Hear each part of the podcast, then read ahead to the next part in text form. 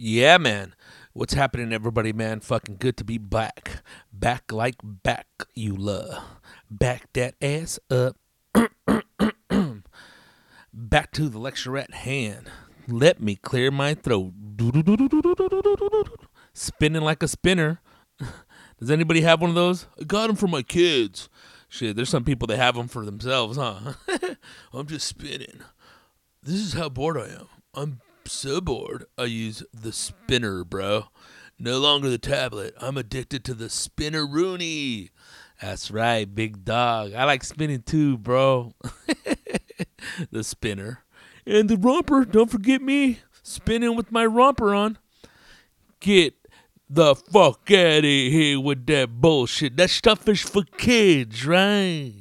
Anybody over 25, I'll even go lower. Anybody at boating age, right, that's using a spinner is your fag. And a rumper as well. I would never wear a rumper. Shout out to the Dice Man. what up, everybody? Yeah, man, dude. Back, man. Real quick, let me announce some shows. We are in Tempe. That's where I'm from right now. That's where I'm from. Huh, That's where I'm from. Carnal, I'm from Tempe, Arizona, Homes. Yeah, the family's originally from Phoenix, pero we moved over here kind of on the border of Scottsdale, carnal. Orale. I'm right here at uh, uh, what is it? Tempe Palms. It's a badass hotel, man. So uh, yeah, so here in uh, Tempe, Arizona, kicked off the first show last night with myself hosting and uh, Martin Rizzo, aka Cat Spleen, the Fat Chick Killer, aka the next victim. Where is she? Where's the next victim? and uh, Chris Storin. Hey, uh, what's up, bro? Uh, it's glad to be back on the road, bro. and Felipe the Fool Esparza. Goddamn dog. Enough said. So yeah, we're out here at the Tempe Improv uh, tonight. We have uh, two shows, which I will release a podcast after. So I apologize, but you'll still get information for the Saturday and uh, Sunday show. And that's right, uh, Tempe Improv. Um, what are the dates, bro? It's the 18th through the 21st, and on the 23rd of uh, May, the rest of the shows for May. Um, I have Dia de los Puercos in uh, West Covina. That's going to be a show from uh, 8 to 10 p.m. And uh, Dia de los Puercos is located on 22 South Citrus Street in West Covina, California, 91791. You can call them for details at 626 331 3357. And it's going to be a cool show. Me, myself, Martin Rizzo, Flaco, back in action, back from the emergency room. I'm back, bro. It's been a while, bro. Uh, I'm gonna make a show, bro, and we'll be there from um, eight to ten p.m. And yeah, so that's uh, the 23rd of May, Tuesday at Dia de los Puercos, located on 22 South Citrus Street, West Covina, 91791. Uh, what else we got? The following day, I'll be in Riverside. Riverside, motherfuckers! And that's uh, Wednesday, the 24th of uh, May. We'll be there at the concertlounge.com. That's where you can get your tickets. They're five bucks, five bucks at the door. It'll be a cool show. Uh, shit starts at eight, so roll out. Please, pretty please. Also, man, uh, we're going to be at the Irvine Improv, and that's going to be from the 25th through the uh, 28th. And you can get tickets for that at www irvineimprov.com backslash Felipe Esparza, I believe. Or you can go to felipesworld.com and get tickets there for that show. So, yeah, man, that clears up the month of uh, May 23rd. And uh, feeling good, man. Feeling good. I hope you guys are good out there, man. A lot of crazy shit's going on. It's always like crazy shit, huh? Korea's gonna bomb. Fucking the Russians. Yeah, we're gonna gonna have to get an inquiry here on a Trumpo. He is colluding with the Russians. Ain't nothing worse than a threat from the Bolsheviks, you know? The Kremlin once again has uh, their uh, meddling fists in our domestic political affairs. And I believe, based not only on our Constitution, that this is unacceptable. Unacceptable. Mitch McConnell pops up. Who are we going to impeach? Clinton? Uh, also, rest in peace. police, rest in police, rest in police, rest in police. That's like a, a Russian hall. Yes, rest in peace, bro. Please, no rest in peace. It's not Russian who speaks; it's Armenian. Rest in pieces. How about racist pieces? Buttercups. rest in peace, uh, Chris Cornell. That sucks, man. It's a fucking uh, bummer, dude. I'll be honest with you, man. I've never been into that dude's music. Not that I fucking uh, am I anti that dude's music. I'm a punker, dude. That's how I came up. Only album I have from like a Seattle-based band will probably be uh, Nirvana, their first record. Oh, and Zeke, dude. They were badass. Uh, who else? That's about it, man. Just a fucking story I heard in Seattle about uh, Led Zeppelin and shit. I guess you know that comes in Hammer of the Gods. The dudes are over there by some hotel where there was like fucking right close to the ocean. And the guys were fucking uh, jamming up this chick with a fish. So check out that book, Hammer of the Gods. Fucking the Led Zeppelin saga. But I heard, uh, oh, uh, as far as uh, since we're talking about Seattle music, you know what I'm saying? Sub Pop, always we go to the Seattle airport. They have a cool little fucking pop up store there. I had a fucking cool Sub Pop pin on the back of my backpack, my old backpack. I got a new backpack now, and uh, I had a pin in there. But when it went through uh, the X-ray thing at uh, the uh, airport, the X-ray machine on the conveyor belt by TSA, shout out it got torn off, dude. I was like, fuck. And then I found it, but you know, no pin, not that sticky part that sticks to the back of that little gold piece. So I was like, fuck. A spearless pin, no good, you know. I had to throw it away, as they say. So yeah, R.I.P. Chris Cornell. Uh, oh yeah, the little uh, the uh, the story I was gonna say is uh, I was talking to Joe Diaz on the phone one time. This is a long time ago, bro. Probably about ten years ago, maybe seven, seven years, seven, maybe eight. I was uh, having a conversation with Joe Diaz and telling him I was to go to Reverend Horton Heat show. And those of you that know who the Reverend Horton Heat show, who the Reverend Horton Heat show, who the Reverend Horton Heat is, it's uh pretty much the godfather of psychobilly. It's like a cross between uh rockabilly and punk rock, but he's a badass dude, badass fucking dude. Uh, Full Time Gospel is an album. The first one, Smoke 'em If You Got 'em, is a badass album. Has cool ass songs in there. Eat steak, eat steak, eat a big old steer, eat steak, eat steak. Do you have one here? Roberto Duran eats a steak before a fight because he has a lot of strength and a lot of mighty mind. But full, uh, full custom gospel is badass too. Bells of cocaine falling from a falling plane. I don't know about you, but I think I'm just saying. That's if uh, if the lyrics are correct. But again, straight from the dome, ladies and gentlemen. No outline here to speak of. So yeah, um, I was going. I told uh, Coco, I'm all, yeah, dude, I'm going to a, a, a Reverend Horton Heat show, and he's all, what, bro? We they used to be up there in Seattle because I guess Joey Diaz used to live in Seattle before he came to LA, and he was like, "Yeah, bro, they fucking they used to open up for fucking Soundgarden all the time, cocksucker. Yeah, up in Seattle. You don't think I know about music, cocksucker? And I was like, oh shit, you know what I mean? Because those are some of the obscure bands. Like the other day, um, not obscure. I mean, they got the fucking audience, but you know, ain't no fucking the Lady Gagas and Bruno Marses of the world and shit, or even the fucking Soundgardens of the world that were fucking popular. You know what I mean? Household names and shit. Everybody got the CD, or most people. I gotta get that CD. It's on a major label. I heard it on the top ten, uh, uh, Billboard. Yeah, I got it. Yeah, I only listen to the top ten. Oh, well, I slipped down to the hundreds, but you know got to get the new stuff that gets shoved down everybody's throat.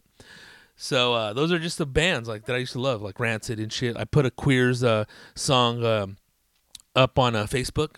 That was cool, and uh, yeah, man, fucking. Uh, that's that's what's up with that. So that was kind of cool. So that's the only really memory I have about even talking about that man, dude. But respect to his family and hopefully, man, fuck, man, whatever fucking happened, dude. You know what I mean? They're saying you know it's a big old mental disease thing, uh, in America with you know suicide pills and guns and all that fucking shit. Me, I don't even take any pills and shit. Like that one motherfucker that takes Viagra, huh? Damn, I'm a fucker. I can't play potato talk. Cause I you get dependent on that shit. I you know like, uh, dude, try it, dude, cause your dick it gets super big, dude. When you try it, it gets bigger than it is and shit, dude. Fucking blood flow, dude. Fucking uh, Randy Macho Man Randy Savage Jordan. God damn. So yeah, man, you don't want to be dependent on anything, dude. Shit, aspirin for crying out loud, you know. It's all psychological, I guess, you know. Everybody knows what's best for you. So yeah, with that being said, man, that's all that's cracking. I mean, there's a lot of shit cracking. I just came back from Mexico, but I'm gonna do a whole episode. The food is fucking outstanding. Went to the first night what did we do? We just hung out at my cousin's and fucking puffed hookah and drank. When I went to Porfirio's right there in uh, Mexico City by Polanco, the cool thing there was uh, the fried octopus, which I had last time. But the uh, fried octopus that was the baddest that I had last time was at the Sonora Grill. Didn't get to go to that spot, but just fucking a lot of moving around, man. A lot of moving around. The next day, where did we go? Where did we go? Um, well, that was Thursday. So where did we go Thursday? Fuck, I forgot. But we hit all those spots. We went to Xochimilco this time. Xochimilco. If you know what it is, they have a bunch of, you know, like over there in Paris, Italia. A bunch of, uh, like, I don't know, like canoe boats or like, you know, man, uh, man uh, powered uh, um, boats or uh, like I don't know pontoon boats I guess really or or old school wood pontoon boats dog and partying on one of those. That was Friday. Saturday was my cousin's uh, graduation. Sunday the carne asada. Monday what did we do? Went downtown. First time up there in uh, the uh, I uh, Latin American uh, building which was originally the first first uh, tallest building in Mexico City back in the 50s, I believe, or 60s. But uh, oh yeah, the second day we went downtown, went to Palacio de Bellas Artes, and what else did we do over there? Oh, went to the Palacio Nacional. Both of them had Diego works, but yeah, man, we'll definitely, or I will definitely inform you and all that stuff, you know. And what else? What else? Oh, Xochimilco. Oh yeah, Frida's house again. But this time I went to uh, Diego Rivera's house, which has that little bridge to a Frida's house. So that was cool. That was a house I lived to before they moved to uh, Frida's house, which is in Coyoacan, which was originally her parents' house, and I guess they died in, uh, and I, Diego Rivera bought it, and then they moved in there together and lived for like 15 years. But nevertheless, just a little stuff that's been going on a little bit of stuff. That's it. No, there's a lot of shit in between. If you cut it up day by day, but you just keep on fucking rambling and shit, uh, you just you know you just touch on the shit that comes to your head, dude. You know what I mean? Shit. Maybe you should outline it. Be a little bit more organized, Rodrigo. Or you said you were drunk, Rodrigo. but today on the podcast tonight, when it's released, it's gonna be released today, tonight. Well, right now, right right when you listen to it. Don't worry about it. Somebody in the background playing the fucking piano. We have the infamous, the unbothered, the man from uh, I believe he's from Arizona. I want to say Tucson, maybe even Tempe though, but he's an Arizonian. You know, uh, controversial. He talks a lot of shit, and we had a good conversation, dude. He, you know, he invoked uh, that he's gay. he'll tell. He'll let you know. I'm not. A, you know, I wasn't. That's. I just wanted to have a conversation with the guy, dude, and we had a good one, dude. And one thing I was gonna say with the last two podcasts, being this one included, was dude, when I did the Chicadelic and uh, E Zone podcast over there at B Real TV, I'm not going to lie to you guys. Like, after the first 15 minutes, the weed just started hitting me. That shit clobbered me. It clobbered me like fucking Klitschko, fucking jamming up fucking Chris Arreola. Just doo doo doo doo doo doo doo. Doo doo doo doo doo. Just fucking me up, dude. It was fucking me up. It just fucked me up uh, I mean, I was after that, I was just like, like I was just wrecked. That shit was kicking my ass, dude. And it was good, bud. Good, bud. Good ass bud, man. That shit was, oh my god, dude and uh, I was just I'm, I apologize. I don't I don't know if anybody complained, but whatever the fuck, you know. I'm you know I was just doing my thing, having a conversation with dudes, having some laughs and shit. And even uh, Ty Rivera, man, I was stoned as hell. I was just looking at that fool, and he was all having a good time, laughing and shit, you know. And uh, again, I was clobbered during, during that podcast, and that's this one. shit, motherfucker clobbered me like fucking Anthony Joshua clobbered Klitschko. That brother, respect to that fool, man. Shit, his little win on April 29th fucking IBF and WBA super heavyweight champion from the UK. Yes, I love Anthony Joshua here from Morrissey. Forever only saying my uh, Catholic name. He's an English brother. Hello, I came out to knock out Klitschko. Uh, so yeah, man. Uh, we have Ty Rivera is on the podcast, and he's a cool dude, stand up comic. I've known him a long time. Met him days ago, dude. But it's one of those fools that you just fucking uh you keep it cool with. And he's never had any problems. Straightforward. Always chill you know well reserved. You fucking hell of a fucking um a falcon and shit. A hawk. Uh uh a champion of uh people's rights that knows no bounds. Unorthodox. Unbothered. Ladies and gentlemen please uh put your hands together for mr ty rivera. Yeah man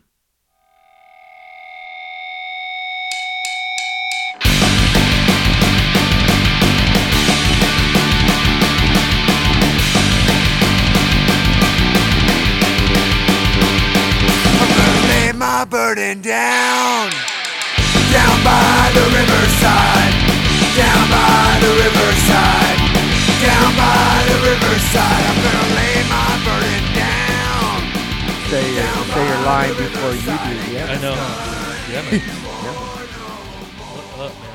What do you have in your bag? Jesus Christ, that sounds heavy. Oh, dude, I got my laptop in there too. All I got right. the whole, I got the whole fucking studio in there, dog.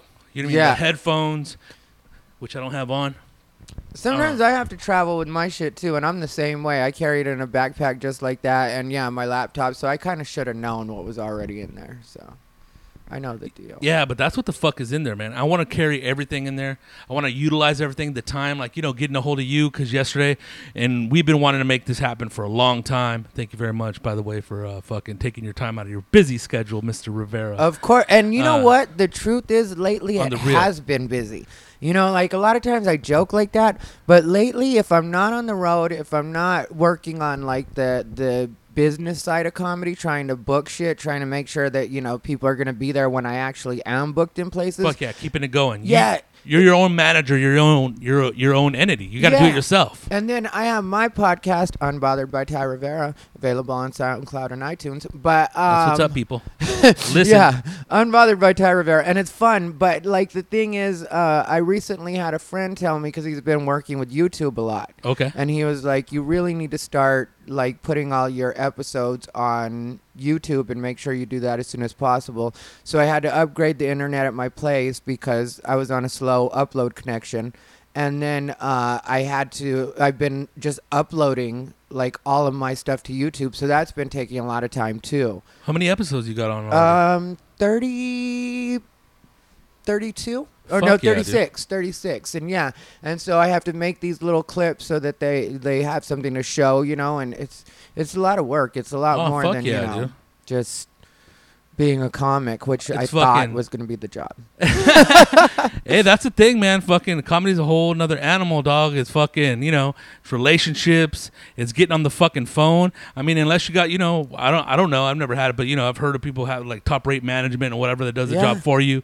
And even then, I heard it still fucking work. So it's always work, work, work, work, work. Yeah, it really is. And you Invoking know, that ethic, right? Y- Yeah, and sometimes you'll have a manager because I've had a few managers, uh, no names, that have uh, slowed me down more than they've helped. Damn. because they've been like, okay, you, I don't need you doing any of this stuff. Let me handle all of this side of it. And so I'll be like, okay, well, here you go. Here's the people I want you to get in contact. Then you talk to them two or three weeks later, and you're like, okay, so did you contact the people that, you know, because they'll come back to you with their list of things that they want you to do Oh hell yeah. and then they they'll be like okay did you do your stuff? And it's like yeah i did exactly what you told me. Did you get in contact with the people that i asked you to hit up? And oh i'm sorry. I'll do that. And it's like okay now i'm three weeks behind but you're not trying to trip because you figure they're management and they know what they're doing. Oh yeah. so then it comes to like a month or two of them not doing the like what you need them to do. And it's like all right now you're putting me behind fucking you up, fucking up the fucking the cycle, dude. The fucking momentum, dude. Yeah. Fucking uh, you gotta keep that shit going, dude, and fucking. And you really have to make contact with people as soon as you get a chance because you know how it goes. Like a lot of times, even by A now, week, everybody's month. already booked up for the Yeah, rest of the year. Oh fuck yeah, dude. And a quick question or the question as soon as we fucking started mentioning um Unbothered by Ty Rivera. Uh, what the fuck, dude? Like, uh, what made you start a podcast? Because me, I got like, you know, whatever the fuck, not to just fucking hop in, in Yeah. uh, with uh, what you're gonna say in your response, but I got kind of like not forced into it. But hey, this motherfucker's gonna do, it. And I was like, I am, all right, motherfucker. So, but it's cool though. Yeah, I'm I'm learning a lot about myself. Uh huh. But on your aspect, like, what the fuck drove you to like, you know, you know what, fuck this. Cause to tell you the truth, you're a very outspoken dude and an honest dude. Yeah, to tell you the truth, because of my personality uh, and the fact that I'm not afraid to get into it with people when, when it has to happen, I have a lot of people that lie about me. Oh yeah. And I have a lot of people that will start, like, I'll give you an example. Not too long ago, a comic friend of mine was at a festival. He saw another comic that knows me, and he was like, Oh, yeah, I'm really good friends with Ty Rivera. And the other comic was like, Oh, yeah, Ty Rivera has actually said a lot of really hurtful things to some of my friends. And I know the guy. And my thing is, yeah, I've said hurtful things to your friends after they tried to say hurtful things to me. So if you punch me in the chest, you can't get mad if I sock you in the face. Oh yeah, dude. You these know- motherfuckers over here trying to fucking invoke hell and then have you like not fucking scratch back. Exactly. I'm supposed to just take it, you know? Yeah. So these people go back and paint it like they're victims, and it's like, no, you weren't a victim. Technically, you were the aggressor. I just was better at it. So I was like, if I put out a podcast, then I can make it so these people, because I'll give both sides of the story. And then on my podcast, I don't mind telling people, like, this is where I was an asshole. You know what I mean? So that they get the full story. It's like, this is what they did, this is what I did. Right. There's two sides to every story. Dude. Yeah, you gotta be fair and go down. impartial with your response. it mean? did go down and i did say that and you know but this is why i said it and then there was also all the social media stuff and i got tired of typing all the time We're Siri. yeah and so i was like if i can just put this all on a podcast because you know i've been very vocal about the fact that you know i'm not a supporter of black lives matter and it's not the the the movement or the idea because as soon as you say you're not a supporter of black lives matter then You're immediately a bigot yeah and you're a racist. you know you don't get it and whatever else of the other side. I'm brown in America, so I kind of get it. You know, what I mean, like, and being black is its own thing. I'm not saying black and brown are the same because Right. a lot of times, you know, we were allowed in where black people weren't, and that's where some of the resentment comes from between black and brown. Oh yeah, yeah. There's a lot of that, dude. Then that that goes that gets overshadowed with just a statement like all, all uh, Black Lives Matter, and I don't believe in that bullshit. Yeah. Or you know what I mean? Well, we were allowed to fuck their daughters before black people were. like when it comes to white people, it's just true. You know what I mean? Like Oh, it wasn't sure. considered like the same kind of interracial dating, Right. being right. Latino dating a white person as it was black person. What can I say, man? Um, it's more. Uh, it's it's. I don't want to say the word acceptable because it's not. It's still taboo, I guess, in a sense. But uh, it's surgery um, with a nice scar left over. You know, you don't got Uh-huh. that fucking. You know that that rippled Frankenstein fucking. Uh, you don't have to tell me about surgery. but you know what I mean, dude? And it's like, because it's like the thing is, it's like, and it is, it's weird, especially being Mexican. So We told a really uh, delicate line of going to either side, being accepted, and oh yeah, I'm down with you guys, or fuck, you know what I mean, Ty? Um, Yeah. Fuck it, you know. Um, we can just fucking go back and forth, and, and like, uh, in essence, just fucking uh, close it in on what you said. It's there's a difference. It's not just like uh, it's very gray, not uh, black and white. Yeah, and the, well, the thing is, uh, so there's that, and like my thing was, when it comes to Black Lives Matter, when it comes to the LGBT movement, because for anybody listening at home, I'm openly gay, um, and Mexican, a double minority. so what I say matters double, just like. but uh, like the thing is, Ta-da. being like you know uh, those two movements specifically in in the recent more recent history um, like when it comes to black lives matter and lgbt movement it's not that i don't agree with what they're saying in a lot of cases. I don't agree with the way that they're saying it or the way that they go about trying to get their point across You think that's some bullshit?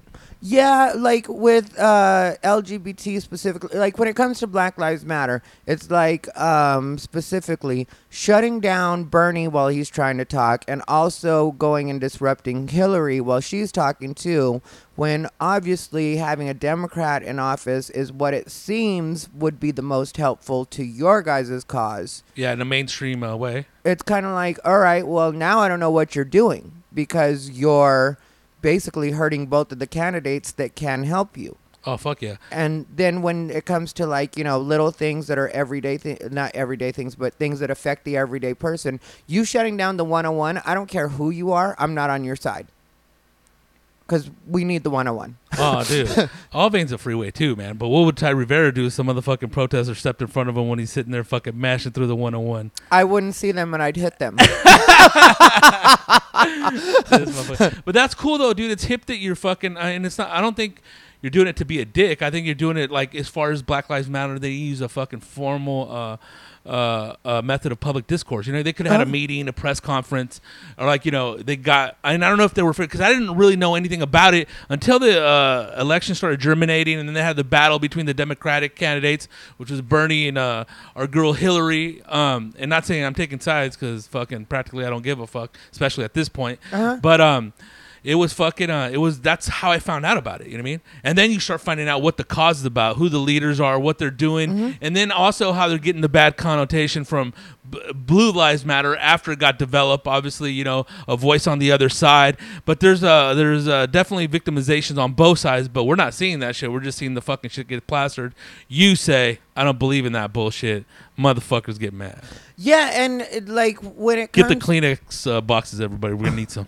you know what I'm saying? Nobody likes to hear the nasty truth, and it seems like you're an ambassador of that. Yeah, no, and I I, li- and I like that you take take that fucking uh, step to do so. You know what I mean? Yeah, and I appreciate that, and I Bitchin', don't dude. mind it. I don't mind like you know the heat that comes with it. Kind of because- punk rock, dude. You're a rebellious motherfucker in that aspect. Thanks, but you know if you look at things like in real life, the only people that are calling me racist or liberal white people. it's funny, yeah, man. It's Because black people, I mean, like my podcast, I don't give a shit. I've had come on, man. more- Express yourself. you know what I mean? I've had more like black comics and comics of color in general on my podcast than probably anybody else.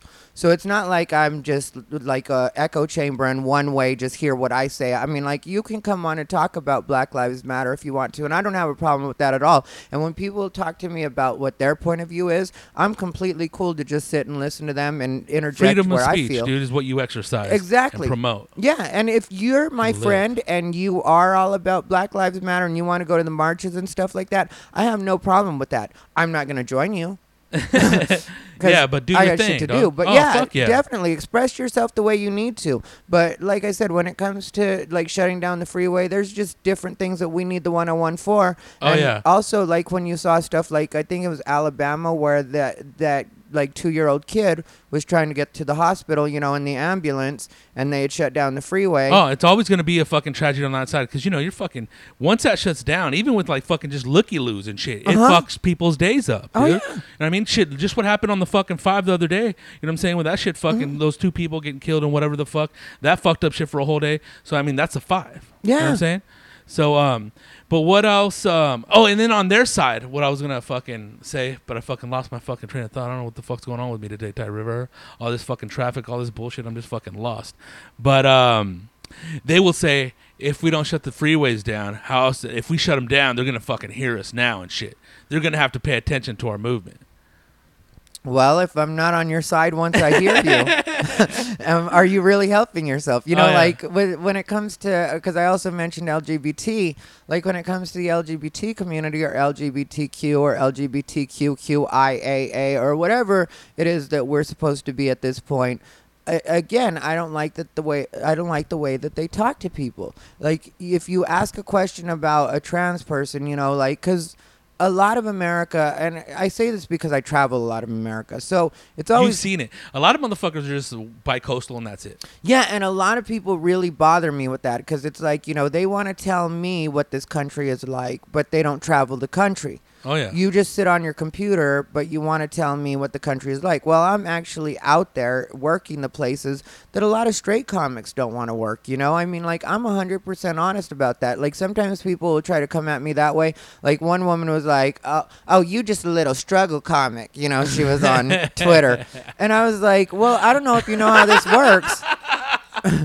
but oh my god, dude. Killing me every with that comic you bullshit. know is a struggle comic. Oh yeah. You know, dude. I mean- outside of the really big people like Bill Burr, Chris Rock, you Oh, know, yeah, the we're- stars. We're, all just trying to Oh, make yeah. shit happen. Yeah, yeah. and I don't think get it any of us twisted, are bitch. delusional. When you know, when I'm going to Plentywood, Montana. I'm not feeling like a superstar. Oh yeah, dude. You're gonna put in some work. Yeah. And so it's like when you travel the country, one thing I've noticed, especially being a gay comic, is that people have a lot of questions and they really are more open to accepting other people than they get credit for.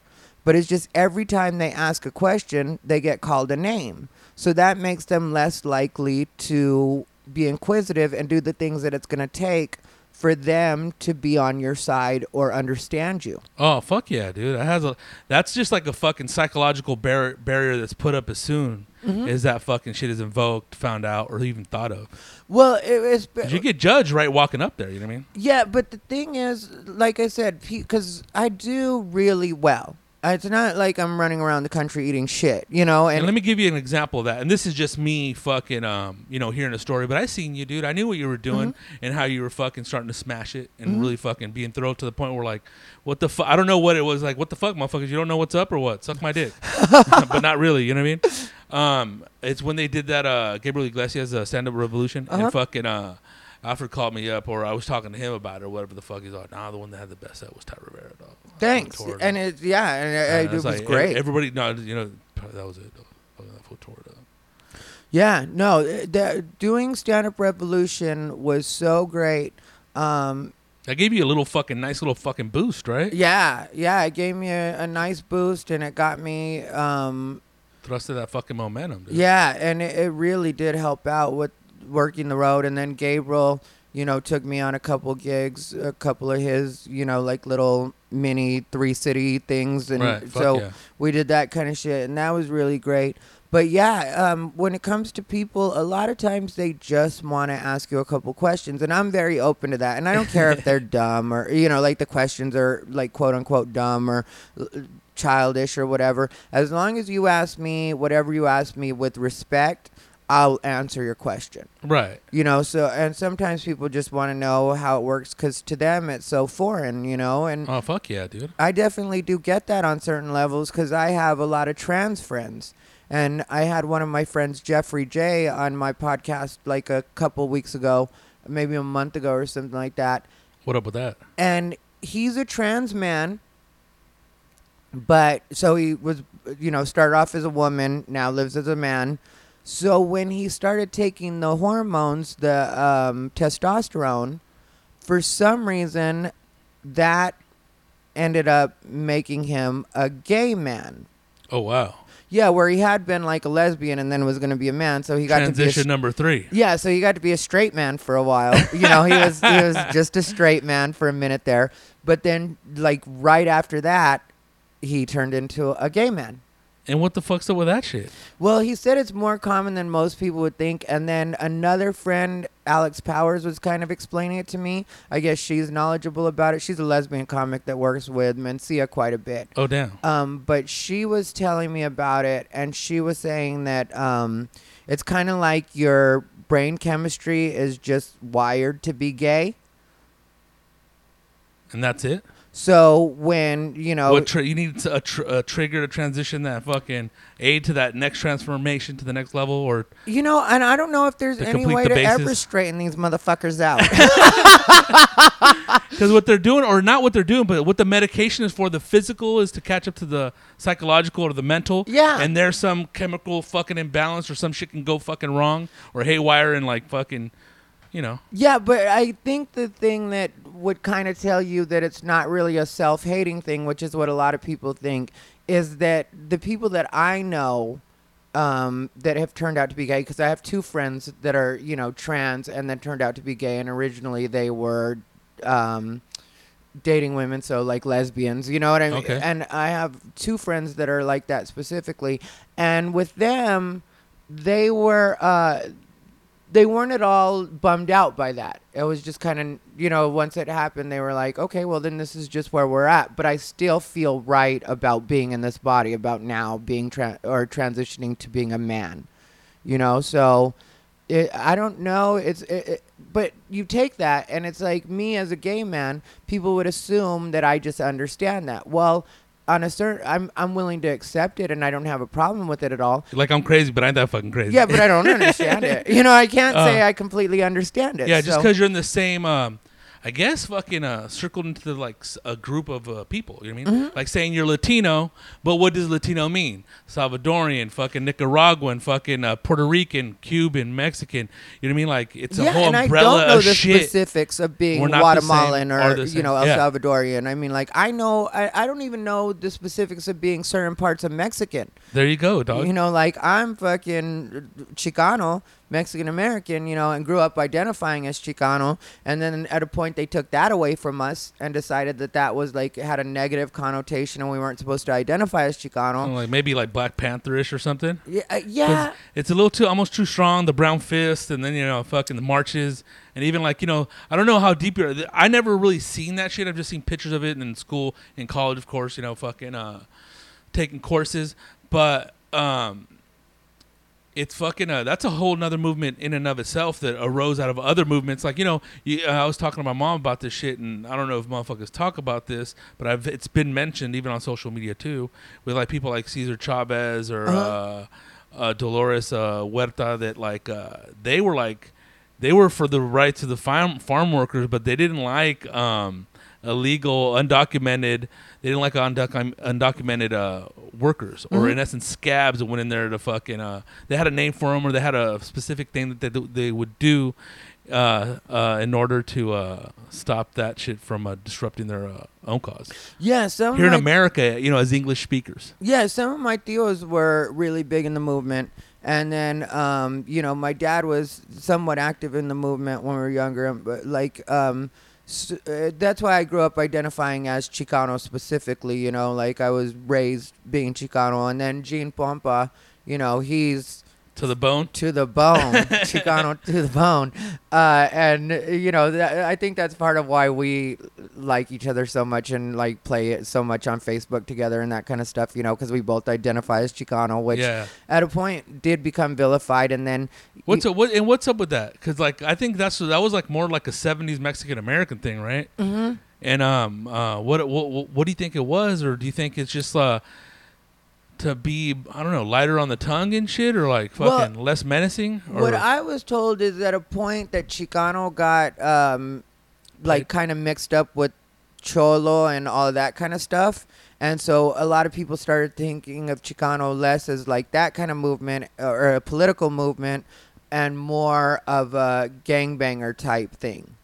And so a lot of people moved away from Chicano because they were like, well, I don't want to be associated with that, which I fully do get because, you know, I'm my own thing and whatever else. But at the same time, I don't want to be confused with like gangbanger type or that kind of. That's not the life I'm trying to live, you know.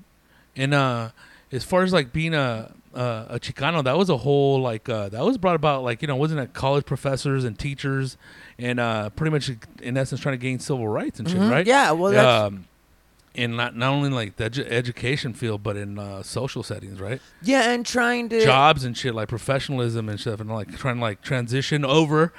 Yeah, and Um, really or, trying uh, to mix the two cultures, well, like being that- American and Oh, Mexican. That's why I was Chicano. You know? integrating like you know um kind of like in essence i'm gonna have a say in it Uh-huh. like you're not gonna fucking scheme it up for me yeah. through a, you know our bureaucracy which we respect that's why we're here but still there's some identity that we gotta throw in the mix and like you know Oh yeah, and definitely guys like you know. know it did. There was its own struggle. Like because we- everybody like you know not to interrupt you like but if you see these old places like you know international sons of italy Mm-hmm. those were all social clubs started back when like it was the majority you know white people but you know it still had the remnants of racism with like italians the irish like all the, the you know what i mean? Obviously um you know we've come a long way from the 1800s to like fucking 2017 but that was just some type of identity because there's like a lot of shit that was uh, identified with Chicano, like going back to that cholo thing. You start bringing like you know lowriders and the gangs, Mm-hmm. and then the bad connotation is like you know you you again you want to have some formal discourse in the fucking and that's political arena, social arena.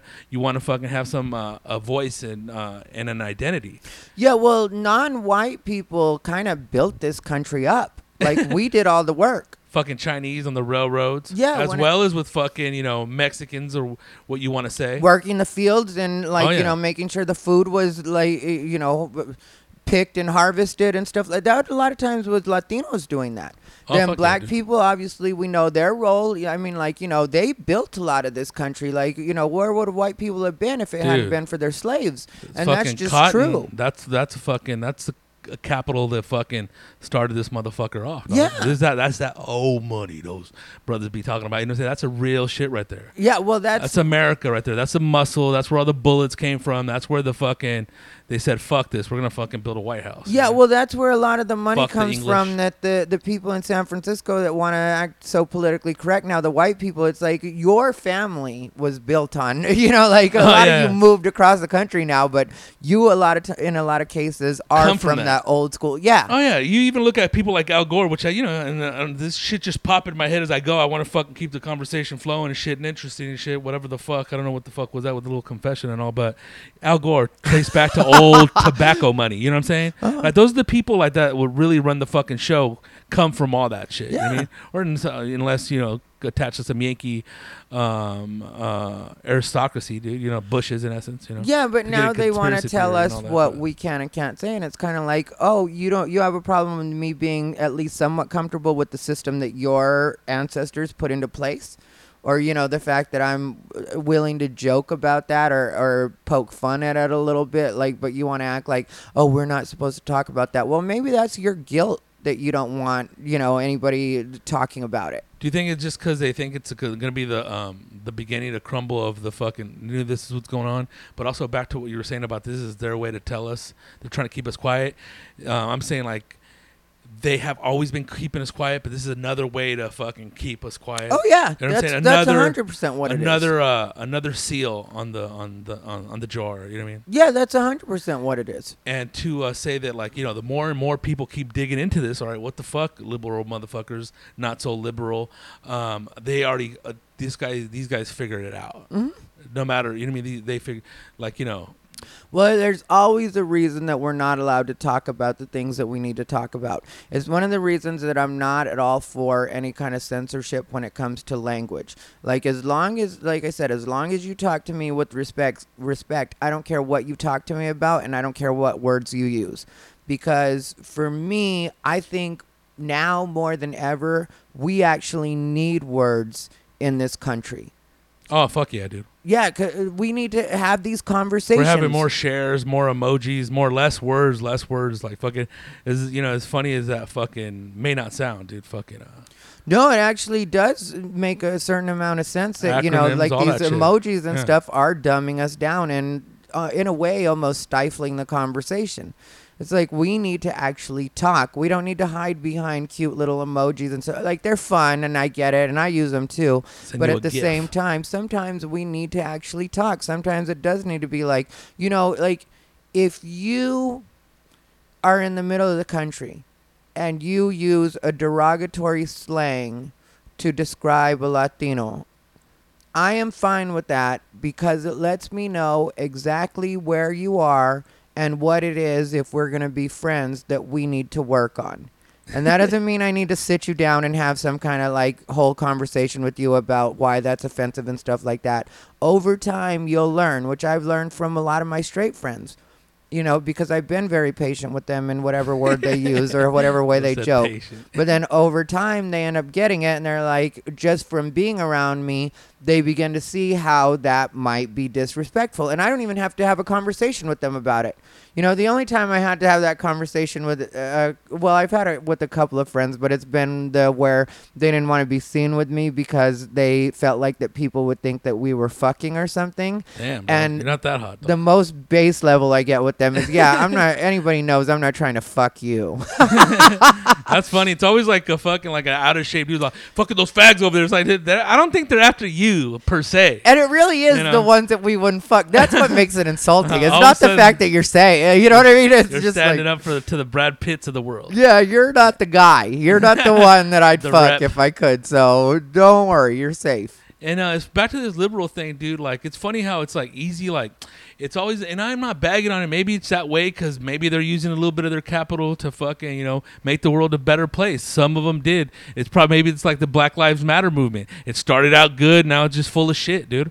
Um, but these people, like to me, like what's a diverse liberty? Like, I would be like, you know, that motherfucker's married to somebody of the opposite, not necessarily opposite race, just not going the same traditional avenues Huh? as his ancestors, or you know, wherever he gets, you know, whatever. and that's great, but that doesn't mean you're going to escape the conversation.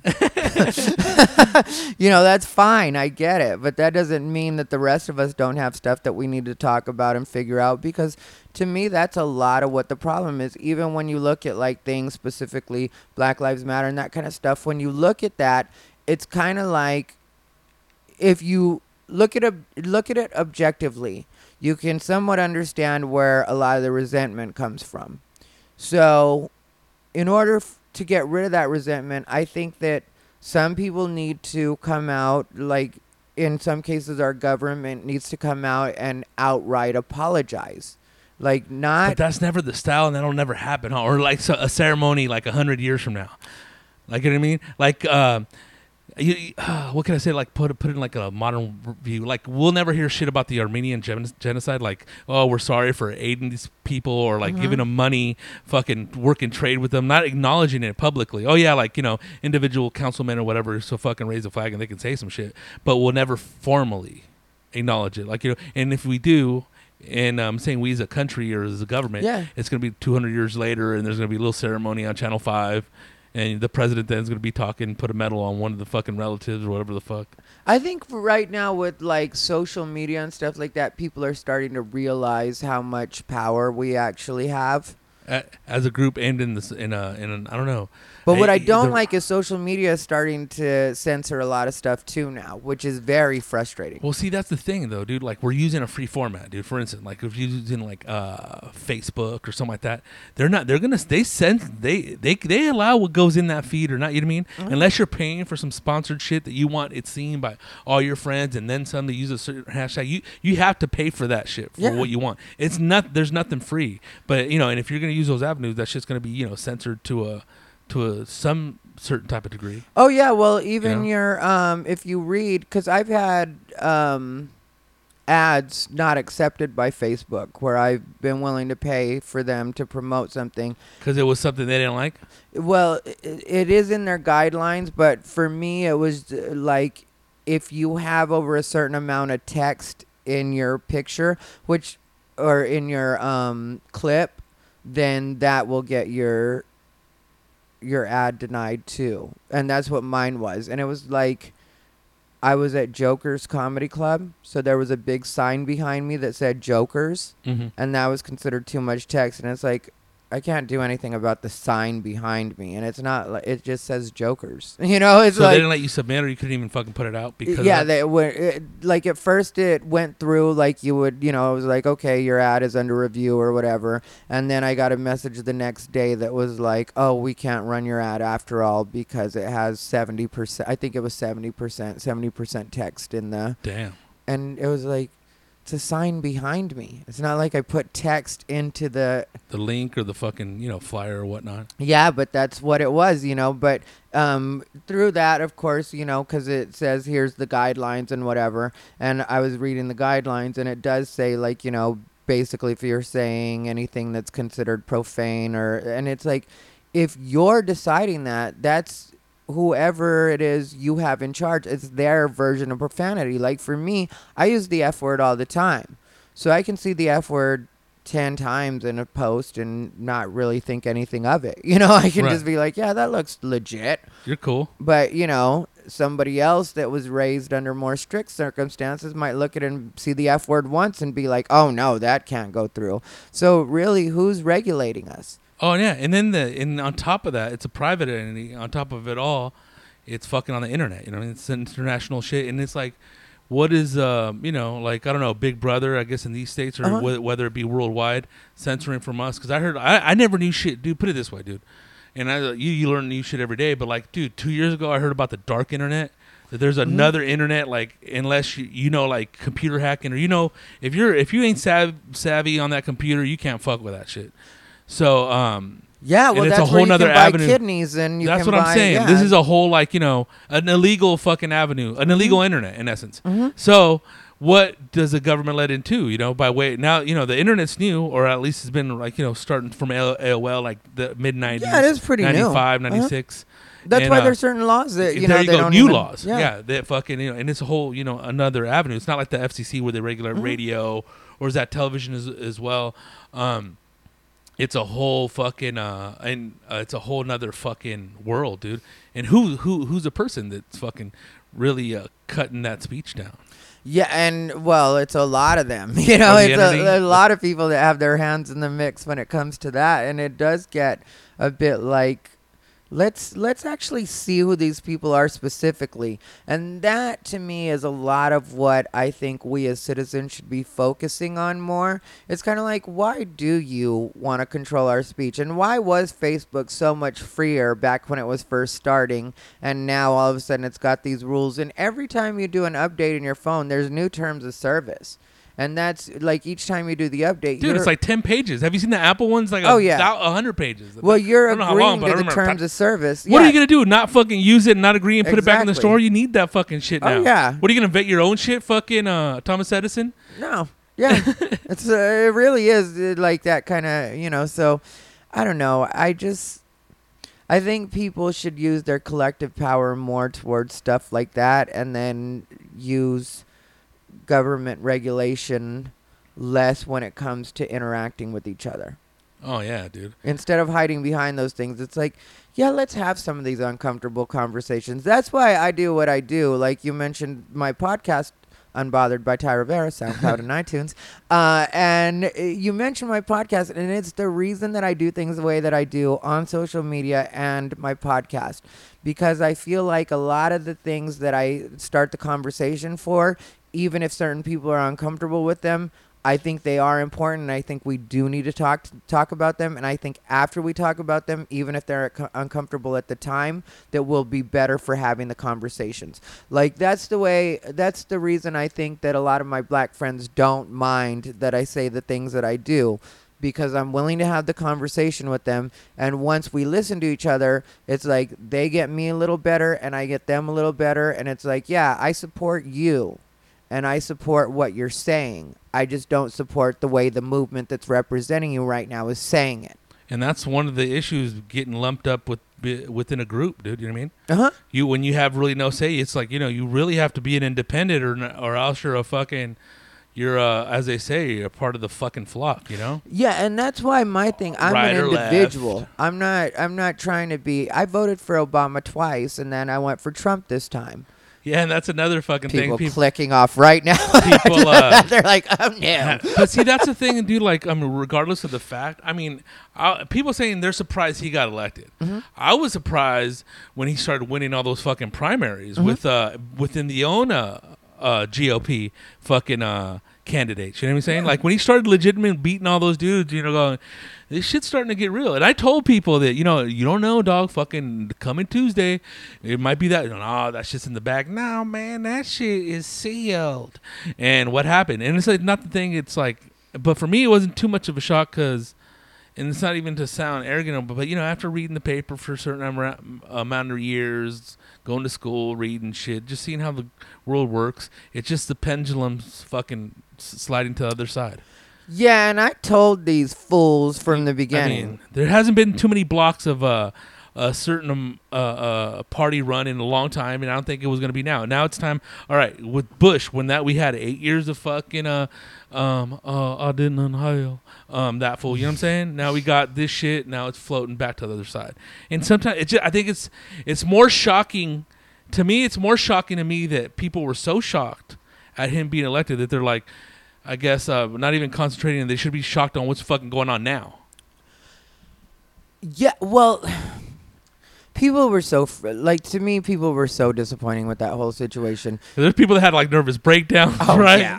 There's like a, there's like It's a ailment great. name. I mean, like you know, it's been great as far as being a like, because here's the thing. epileptic seizures, Yeah, people were falling out. There was that one jumping out of windows. woman that was like, "No," and cry. Like it was so stupid.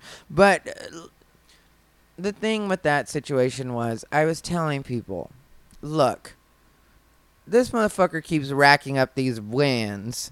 And you guys keep trying to discount him, not realizing that what he's doing is figuring out strategy.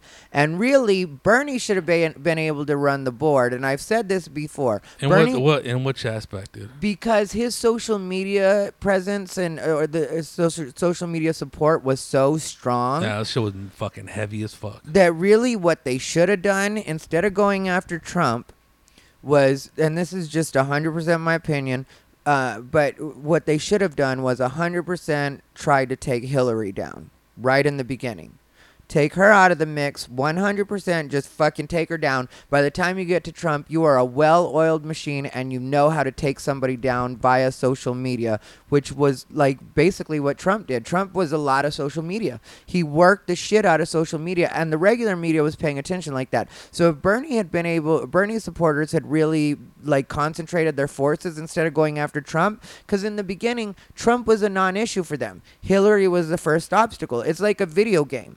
You're not going to get to the next level until you beat this level. So you need to concentrate on this level. And Hillary was the first level. Think about the playoff dog, not the Super Bowl. Exactly. Um, and I think uh, also it was the team that uh that Trump had. I mean, he's a fucking uh he's you know real estate dude, whatever. He has a lot of money. You know, whatever the fucking thing about show me your taxes, about uh I have really seven billion, but he, I'm saying I have nine. The thing is that motherfucker makes shit happen. What one thing that I think went un- unnoticed or. Well, I don't think people think about it. Look at his team, like that dude Bannon and that, that chick Conway. They come from um, media. They just come from the opposite side. They know how to crunch numbers, algorithms. They know like they had a certain person that could sell some shit and really rile some shit up, dude. Yeah, well, Breitbart is There you where go. That Bannon comes news. from. Yeah, that's what I'm saying. Breitbart is really good at getting your attention. You may not like what That's they how say. I, be, I do. Think about to come to get on the map with motherfuckers like uh, New York Times Uh-huh. and the, like it takes some. You got to be pretty crafty. Wall Street Journal, Fox News, the, the you know the big cats in whatever medium. You know it takes it takes some craft, dog. yeah, You but need, might need a witch or two. instead, people were acting like, "Oh, this is horrible," and it makes no sense. And why would he do that? Well, think about it logically. Take your emotions out of it, which is exactly what you've done and what you're saying. You Oh, know, yeah, like dude. you've taken your emotions out of it, and you're looking at it for what it is. You don't have to like it. You don't have to like Bannon. Oh, but you yeah, have to accept that he is very good at what he does. Oh, he's there yeah, to dude. get your attention. He's there to make sure that your eyes are on whatever it is he's pushing. That used to be Breitbart, then it turned into Trump. Now, people talk shit about uh, George W. Bush. People say that he's make it sound like he's the dumbest guy ever. Well, sometimes you can personally be the dumbest guy ever, but if you're smart enough to say, "Hey, do this shit for me," and you get to be the person in charge, are you really still the dumbest guy ever? Oh fuck yeah, dude. You know, like you're the president. That's another dude that's fucking that like people get, and it's also too, dude. Like I mean, whether it comes from the left or the right, like the type of people that you get representing us or um, us being a part of a fucking party or something, it's always like fucking the elite, dude, the rich, the fucking, Huh? and it doesn't matter, dude, whether it's fucking it's days of kings and queens. Or fucking, uh, you know, the shit that you keep seeing, dude. That's that's in essence that's the way it is. So why even get all fucking caught up with Trump and all that shit? Because it, regardless if it was that for and somebody else, the fucking same should be fucking cracking. And that's another thing people miss out on when they're like, you know, this wasn't the way this country was built. This wasn't the way this country was supposed to be. Okay, why don't we mention the fact that that wasn't the way that the country is supposed to be? Like, technically, we're supposed to be represented by people that represent us. You know, that by people that Well, actually people are living like we are. But as soon as somebody gets into politics, they right away end up in Washington, D.C.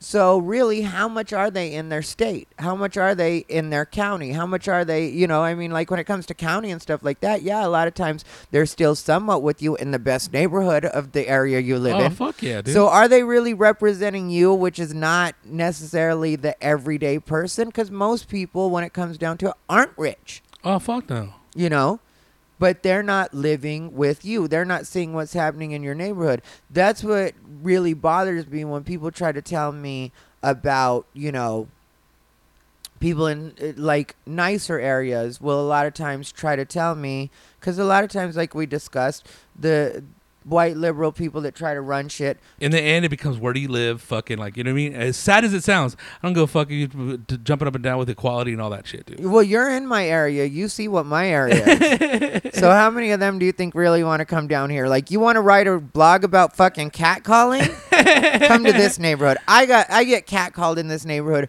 regularly yesterday i got an official hey baby you look good catcall This you know what it felt pretty good i gotta say i don't know what I these bitches it. are blogging about yeah i was really like oh this motherfucker dog. and I wasn't even attracted to him, but it was like you know, Let me walk with a little more swish then. I, I need to have a little more attitude about myself. Killing me, dog. but you Um, know, like you look at my neighborhood, but then you're gonna have somebody that lives in like the Hollywood Hills try to tell me what it is I'm supposed to be going through and how I'm supposed to feel about certain things like illegal immigration and stuff like that. Well, when it comes down to it, people don't want to admit it, but there is a certain amount of crime that comes in with the good. And I do agree there's more good coming over than there is bad. I do agree with that. But at the same time, it's kind of like we kind of need to keep an eye on both and able to really reg in, a, in order to be able to really regulate it. Oh fuck yeah, dude. And um it's just a thing too, man, that like I mean, I don't know anybody that's been deported. I mean, not to say that I know everybody that's fucking here illegally, but uh you know what I mean? I don't know. I don't see I think it's more everything's more hype than it actually is. You know what I mean? People really fucking it's a dramatization of fucking I don't know, just you invoke that element of like fear and hysteria that's even perpetuated by people's posts and by what people say. You know, I don't think it's as dangerous as it may be, dude. You know what I mean? Just stay in stay in your lane. You know, try to be that good Christian as they say the man on the cross died for. Uh-huh. And that's it, you know, but people ain't really willing to take that other giving that other cheek. Motherfuckers are just waiting to fucking hit somebody back if you you know do something, you know what I mean? Well, uh, just look at the reaction. You know, they say that they're going to deport people that are doing bad things or have committed certain crimes. Right. And then the first thing these dumb beaners do is start breaking shit. And it's like, why would you do that? Now you're making yourself one of the people that they Oh. don't want in the country. Oh, dude, totally. You gotta fuck. You're not abiding by that uh, formal uh, um, discourse. Dude. Yeah, and uh, peaceful, like you want to march through downtown LA, that kind of stuff. I get it, 100%. Like I said, I'm against the freeways, but as far as these surface streets where I could just get around what it is you're doing if I need to a- actually be somewhere, because I, I get your cause, and I'm not trying to disrespect your cause. Right, and that's but freedom of of the speech day, too, I yeah. got bills to pay, so I got to get places. You know what I Oh, mean? yeah, so yeah. as long as I can get around you, I fully get. Like Don't you fuck want to with my march paper. downtown, yeah. If you want to march downtown, get it. But don't break shit. Organize and also, yourself. don't loot because as soon as people start looting, I feel like, did you really feel that way about the political climate, or did you just need a new TV? Those fucking Jordans, dog, were hollering at me. That's what I'm saying, you know. So now you're hurting your own cause because you kind of, it's kind of like when somebody acts like they're really hurt physically, you know, like in an accident or something like that. But then they hit you with a money offer, and it's like, oh, were you really hurt, or uh, did you want your bills paid, or did you want me to break you off some actual money? Because it seems like you just want money right now. yeah, dude, money shuts motherfuckers up, dog. Yeah, it kind of clouds it at that point. I get wanting to have your medical taken care of, but when you're just like, if you give me two hundred dollars right now, we can just call it on this. It's like, wait a second. I don't want it on my record, dog. yeah, I don't want to report it. Which a lot of times I'm just gonna give you the two hundred dollars. You, you know, we're both fucking victims of the same hypocrisy, dude. But um, it's funny how motherfuckers take not take shit out of proportion because it's like, I don't know, man. Like, I really, I don't, I don't know. I'm not, I'm not bummed. I'm not like it's, it's not bumming me out as much. It's, but to me, it's like, fucking, dude. This was a fucking, this was uh this was an option to the two things that we're basically flipping a coin. And the coin landed on another side, dude. And like uh, my whole thing was like, I just, I don't know. It wasn't. It reminded me, but there wasn't too many cases because I don't know. Uh, I only heard this one, but this dude that was dating a chick, and she called when Obama got elected the first time, and she said, "Hey, how you doing, mom? Just did you hear?" She's all, "I can't talk right now," and just like it was it. You know what I'm saying? But my whole thing is like, well, don't, I don't know, don't fucking blow it up like that, dog. And don't get mad when motherfuckers be talking shit and you can't defend the point, dude. I like, I, I guess I like fucking just you know foolish shit, dude. Uh, well, and fu- hilarious shit and like fuck. I I, I want to be like that motherfucker going. Dog, fucking, I, I was thinking that shit, dude, but I can't say that shit. Motherfuckers be getting mad, dog.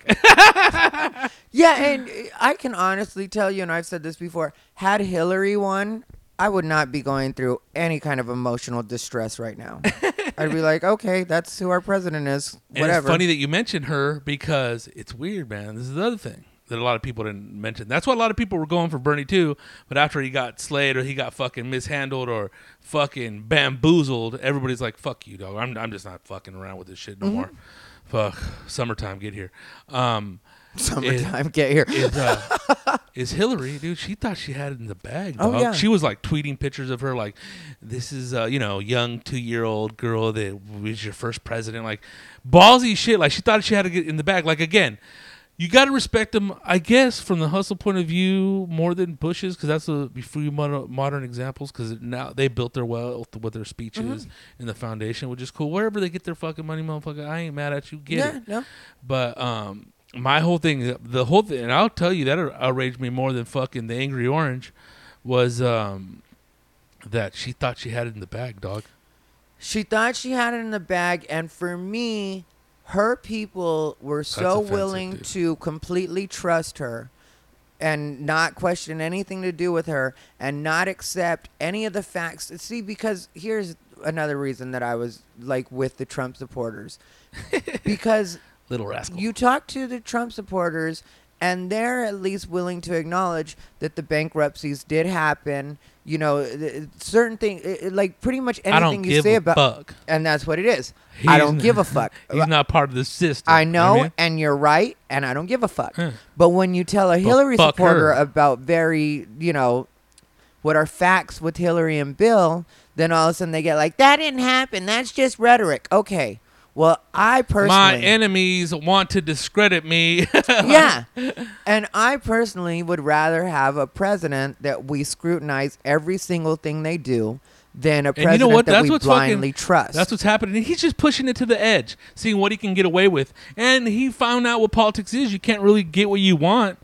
You know, you just can't. You know, so now he's telling people, but they're like, just build that fucking wall and we'll be cool. you know what I mean? Yeah. But whatever the fuck he's doing, you know he can't. He's not doing it. But the scrutiny on the other uh, part is part of the checks and balances that I guess the public gets uh, by way of fucking the you know journalism or whatever the fuck he's doing in groups that can fucking say fuck you and fuck that. But one thing I was gonna say, I thought that was shit was crazy about Hillary. She thought she was gonna get shoot in. One thing I was gonna s- mention is uh you know why she didn't get shoot in last time, which she was trying to fandangle her way to be the the candidate when Obama won the first time, is because she didn't they didn't have enough money that time. You know that, right? He had fucking uh, our uh, Rahm Emanuel from Chicago, which is the biggest fucking uh, Democrat, Democratic uh, the, in the history of the Democratic Party, the biggest fundraiser at that point in time, and he was behind Obama. They're the ones that had the cheddar, David Axelrod, the strategists. You know what I mean?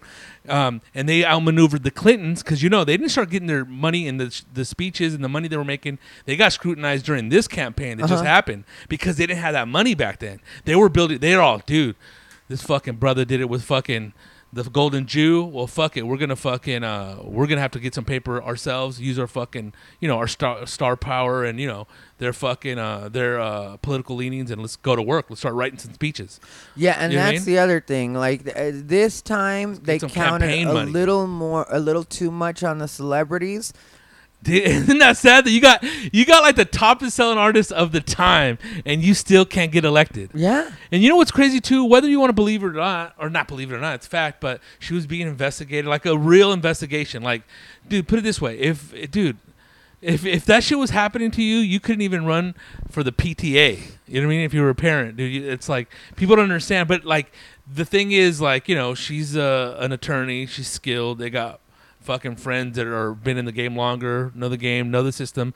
Um, you know, They're as long as you're not smart. convicted, as long as you know it's in the process of under investigation, looming our findings, keep doing what you're doing. and dude. then once you get in there, you're the president. You shut it down. You Yeah, know, and you're crazy? like, okay, we don't need to. Yeah. This And- isn't so important. And you know what? You know how shit works. If you see other presidents, the shit that they've tried to do, you can't call anything like um, hypocritical because it'll get pushed through. Like you know, look at NAFTA for example that Clinton did. Look at the fucking crime bill that he did. That put so many brown fools.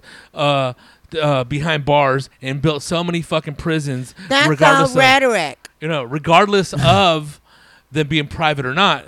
You know, look what that did. But what are you going to do with a certain amount of the population? You need fucking sh- capitalism to keep going in different facets, different avenues. That's all related to the people that make fucking uh, decisions, like the president.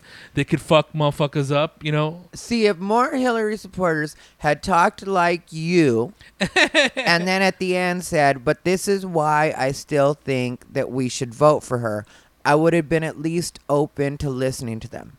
Yeah, But the was- fact that they tried to deny all that and act like it was just rhetoric and it's just stuff people say and it's deflecting, Dude, it's like no. I'll go further, dude. Like, just look at the people that were working for her campaigns that get paid.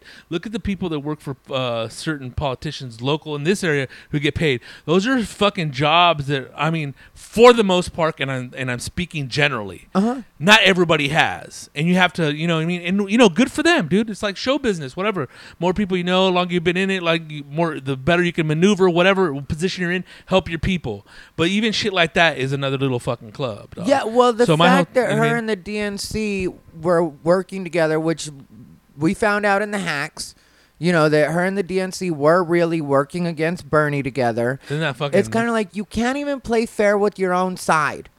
yeah. But I'm supposed to trust you to be my president. I'm supposed to trust you to handle this entire country and treat me fairly. Yeah, yeah. How?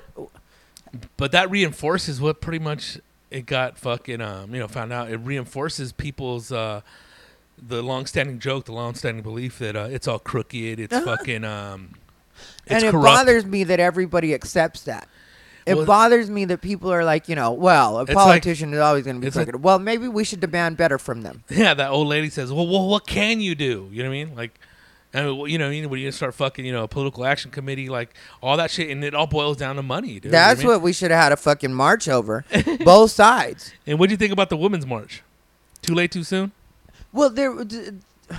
The problem with the women's march was they organized in big numbers. It was kind of like what happened with the election itself, because you organize in big numbers, but you don't have any real strategy. Now we all knew since uh, W and Gore that the situation was, or what you really need to work on, is the electoral college. Like the popular Why is vote it still around? the popular vote doesn't really matter. You know, I mean, like, it Oh, doesn't. yeah. And so it's the same with the women's march. Like, you had kind of a blind rage out on the streets. You know, people like going for this march. But when CNN and different news outlets would talk to the people individually and ask them what they were marching for, they didn't all have one cause. And in a lot of cases, people didn't even know why they were doing it. And then there were the people that were doing it basically just for Instagram likes and that kind of stuff. oh yeah, dude, fucking pandering and shit. Yeah, so it's like really you had no real point. So what was the real purpose of organizing that many people? If you're going to organize that many people, I'll have one cause or two causes that you're really trying to make it known that this is what we're saying. Like cuz the fact that, you know, we're just not going to put up with sexism. Bitch, shut up. you know what I mean? Like that that- like it's Everybody wants a voice, dog. Ah, dick. and everybody needs one. no, but you know what, dude? Just a pla- platform of fucking uh that we have these days for all these keyboard warriors warriors to join the side to fucking say something. You know what I mean? You know? Oh yeah. And some shit, don't get me wrong. If you're trying to be funny, whatever, I, I get it, dude. That's fucking cool. You're cute. You're clever. All that shit. You're a bad motherfucker, dog. That's fucking good on you. You figured out fucking how to fucking make shit bump on social media. Cool. But you're gonna be a dick or a crybaby. That's like suck a dick already. You know what I mean? Yeah, I don't want to Um, hear it. I really don't. When it comes to like the crying just for the sake of crying. Oh, I'm a constant victim. Shut up. Nobody cares. And one thing though, I mean, I liked and disliked about what the fucking outcome was, or just the fucking shit in general, the support for uh, Homeboy, was that um, it showed you how racist some motherfuckers were, Mhm. and um, you're like, God damn, dude. But on the other hand, now, well, fuck it, I, at least fucking um, you can see that fucking it not only still exists, but I guess motherfuckers just fucking uh, were ready to go, dog. Yeah, well, see, but that's one of the good things to me is that The exorcism. it's yeah, it's getting exposed. And I think it's needed to be exposed because I think when we had a black president, it made people feel like a lot of that was gone. It's gonna be all right. Yeah, and it's always been there. Like you know, it's, it's and it's been festering, and it's going to continue to fester. So eventually, we got was to a, look at. That it. was a loud bark of uh back off, motherfuckers. like I don't know, dude. I seen this video and I'm like, I'm trying to like on uh I don't I think it was at Huntington Beach. But there's a big old white dude like an America fucking um um a tank top, and I a saw somebody get cracked with the Trump Yeah. flag not too long ago. and he's I all, "Make my laughing." burrito, motherfuckers!" But you know, you know, you know how like Mexicans are, and they're being funny. A lot of them, dude. And I, you know, but it's like my whole thing is like, I'm not gonna go out there and fucking do that shit because, Dick, what are you gonna really change?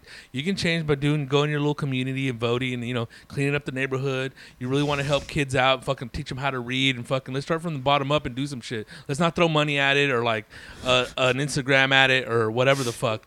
But um, yeah, dude, I was just like, God damn, motherfuckers are riled up. And also too, like Mexican Americans, dude, they're like my age.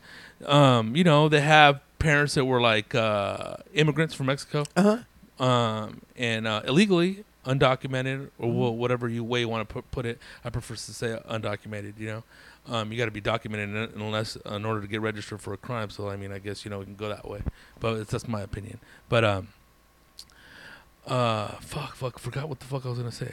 You were talking about Mexicans that are like. oh, Dick. Um, thank you very much. You saved the day, Rivera. Um, That's what I'm here for. Cops, dude, and go be like, dude, but and because the thing is, I guess you get racist when you become a cop, right? You start figuring out that most of the people in the areas, I mean, I don't know, dude. I mean, but most motherfuckers have been fucking racist as fuck against Mexicans themselves, against gang uh, banger uh, type Mexicans or fucking SAs or uh, thugs, whichever way you want to put it, against illegal immigrants or undocumented uh, immigrants. Uh, and they get all crazy, dude. Like, I mean, I think that's a code for cops. You know what I mean? It's crazy. You know what I mean? And being uh, Mexican, not being black, and being and not being non-white, I don't know if you have to prove yourself or really go fucking these motherfuckers are pieces of shit or whatever the fuck, and you gotta fight your way to the top in that fucking. Um, I think a lot of that comes from the attitudes that people of color are raised having towards police in the first place, though. And I think that that feeds into it as well because I was raised when I when I was little, my mom was always very much like um wave to the police officer, wave to the police. And so like I used to always wave to the police. I was always told that if anything ever happened, I was supposed to run to the police. If a stranger ever tries to get you, you run to the police. And so I was always raised having a good attitude about the police. When I got older, I saw kind of the shitty side of the police, which did bother me because you know I was like, yeah, that wasn't what the way you were supposed to be. But by um, getting fucked with by police as a youth and shit, yeah, but be- harassed in essence. but because I was willing, because I always had a good attitude towards them first, I think that's helped me out a lot in life. So even when there's bad ones, it's kind of like I still in my head think of them as supposed to be good. Yeah, so you uh, answered cordially or like you know responded uh, politely, and then on the receiving end they fucking were jerks. Yeah. but there's always some bad apples. Yeah, but for the most part, cops have been very good to me. I've had I've been let go of- a lot, dude. But I mean, I when they motherfucking when they come up, I fucking act polite and shit. You know what I mean? Well, I mean, I, I'm like I'm trying to get away with it high, and like not tricks that I learned from white people, or whatever. It's just my parents going, "Listen, motherfucker, you don't want to get your ass beat, whatever. Don't be doing don't be doing shit this wrong. Just stay in your lane and you'll be cool." Yeah, Or don't get caught. I'm not gonna tell you how to fucking do it. Just don't get whatever the fuck you do. Yeah, well, that's the other thing. I also have parents that don't put up with a lot of that shit from me. Like, um, when I was younger, there was a, a minute there where I was going to jail a bit, you know, and I, um, my parents have had, Unbothered, more like undiscovered by Ty Rivera. my parents have uh, always Doug had a collect baby. call block on their phone, and so and that was the thing to let you know that if you ever go to jail, you're never gonna fucking well, it was just because they didn't like getting collect calls, like from you know, family too and shit. yeah, no collect calls at our About house. 20 They- bucks. Yeah, it wasn't about you know jail because like they've had it forever, you know. And so, uh, so one time I was talking to my mom, and I was like, uh, I had just gotten out of jail, and I was like. Mom, why don't you take the collect call block off the phone? I was like, you know, when I go to jail, then I have trouble getting a hold of you. And then my mom looks at me and she's like, well, don't go to jail. And to this day, they have a collect call block on their phone. It's just the way it is in our house, you know. Keeping it 100 at the Rivera household. yeah, And where were you Everybody from does originally? Arizona, right? yeah. Born and raised. Born and And that. Chicano stuff that got told to you as a kid was that by your folks, mom and dad, or your dad more, or what? Both my mom and, And dad. uh, were they like soldiers in that movement, or did they? Or what, what were they doing like with that shit? Like, my or they just you know fucking were aware of it. my dad was active in the movement when we were when he was younger, but then you know after he had all of us, you know, him and my mom. Then there's not a lot of us. It's just me and my three sisters. But he had to concentrate on making sure that he was in school and doing the stuff that he needed to do. So at a point, he had to fall away from the movement because he needed to pay bills and take, Take care, care of of us. And my mom has always been a, a housewife. You know, when he met her, she was going to school for something. But you know, we're our family is more traditional, and I know some people don't get that and aren't down with that these days. But it was just always going to be like my mom was going to be a housewife, and my dad was going to be the breadwinner. And so, with that being the case, you don't have time for a lot of the extracurricular and to be part of a movement when you're trying to make sure that you take care of your wife and your three kids or four kids at a different point. But growing up, they were uh, they were you know giving you guys this, the rundown of what it's like, what they did, you can do. Yeah, and they wanted us to have every opportunity that we could possibly have. So they really did A life put, better than theirs. Not that there was a bad, but just to keep it going. and that's what it was. Yeah, and Let's get to the next. You know, so they didn't they didn't um they didn't want us to be bad they didn't want us to be caught up in any of the kind of you know or raised in the projects or because like my mom uh, her family was from the projects in phoenix and uh, then my dad his family was from a neighborhood that's they tried to make a historical like chicano neighborhood or latino neighborhood as of late or what? yeah, more Okay. recently. But um, to be honest, the airport wanted to buy the property, so a lot of us were just like, mm. Fuck it. Well, Ga- gave get- into that cloud and that money you get cloud. way more than you're supposed to get Ah, from dude. the house and the land, and it's yeah, that was great. Gave in. Yeah, definitely. We didn't like even- Cuba Gooding Jr. Show me the money, motherfucker. Our our that family didn't even reference. think twice. We were like historic neighborhood. Shut up, But let me get fucking plow through these memories. bulldoze it. And that and that's the thing, man. Like they just wanted a, Adobe. they wanted a better life. Like you know, in essence, be good people, good Americans, Mm-hmm. contribute to the fucking system. Let me get a fucking fair shot at this shit for my family and shit. Let's speak the fucking- language, speak it well, so you can get ahead, so you can get a good job. I mean, like you know, I'm so thankful for that. I because I didn't stay in school. I did at a point drop. I dropped out after ninth grade. You know. And what the fuck were you doing? Like getting caught up in shit. I just didn't. I just didn't. uh, Well, what for the police and stuff Yeah. like that? Oh, it was always dropping stuff what like led to dropping off. and all that DUI and drinking. So you're an outright crazy motherfucker. yeah. Well, when I was younger, You just said fuck it, or what got you to say fuck it? And no, I just had a fun life. you just didn't give a fuck. Yeah, and like, but you wanted to have fun. and me and my And friends fun? partied and i always knew that there was a certain point like uh, you know like there's certain shit you just don't do like murdering people like you know blackmail like anything you're gonna go to jail for forever that kind of shit. But all this like little fun stuff like if you when i was younger if you got Joyrides a dui and, i know some people would be like you know dui is so dangerous. Shut up. Everybody's fucking drink and drive. I don't care who you are. You've been you drink even if you didn't get caught you fucking last done night.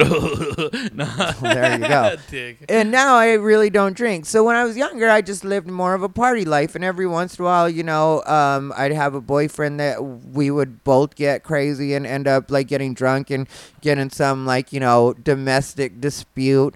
But like at that time, like now it's like domestic violence, but in that time it was just Fist two fighting. dudes fighting.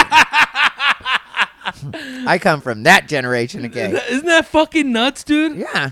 They're like, dude, like, god damn, dog. And there was no Perception, dog. there was no real victim like when we were doing it. You know what I mean? Because we were just we had a weigh in and shit. we were just two referee. dudes fighting. It really was just like you know, all right, well, we got to settle this.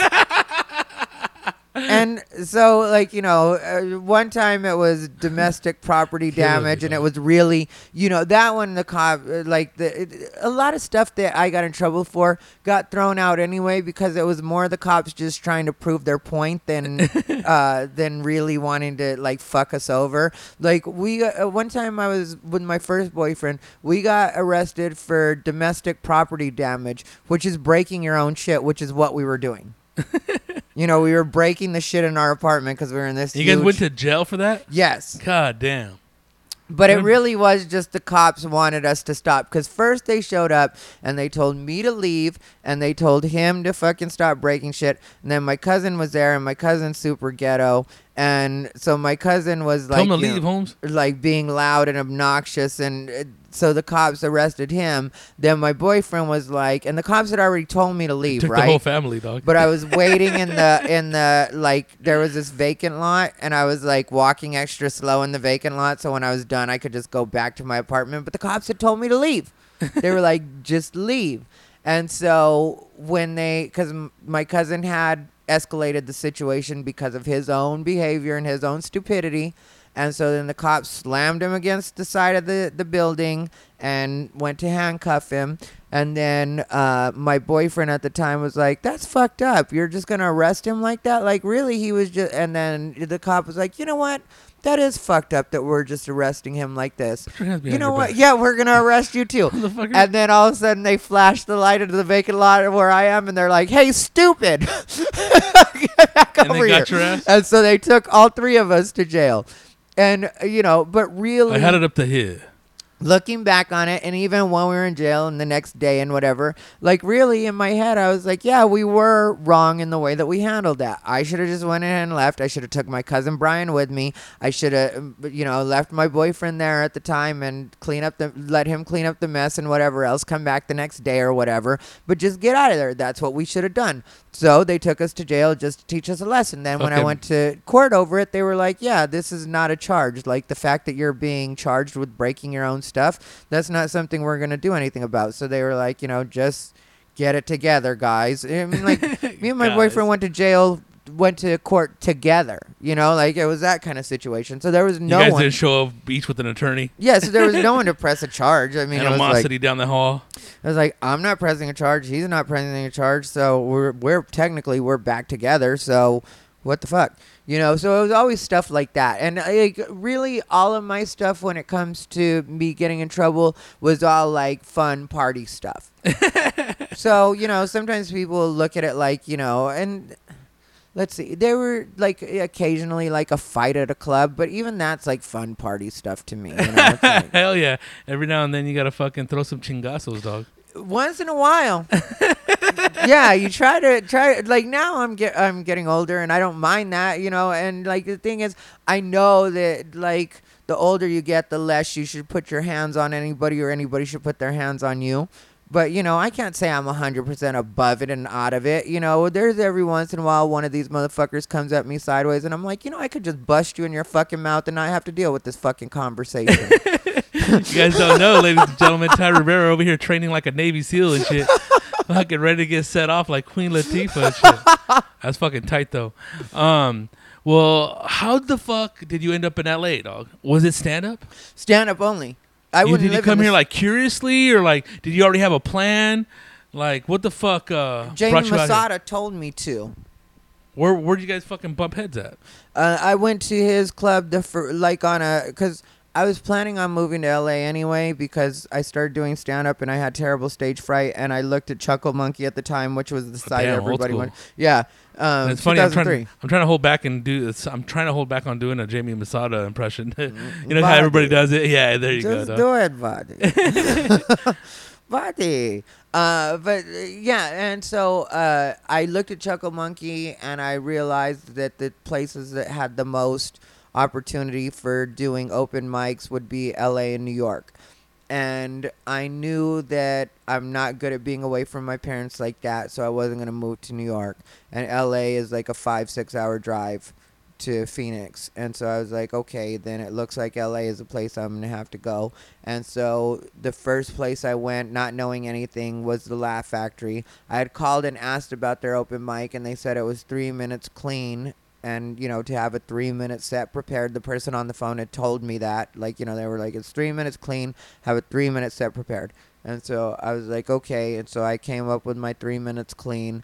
I um, like showed up at the Laugh Factory. I had also read somewhere or heard somewhere that you had to be there super early, so I got there at like one or stand in two in the afternoon, um, and then I sat there all day until you signed up at six, I think it was, and then you leave from six to seven. or you they can made the leave. list. Yeah, from six to seven, so that you can do your thing.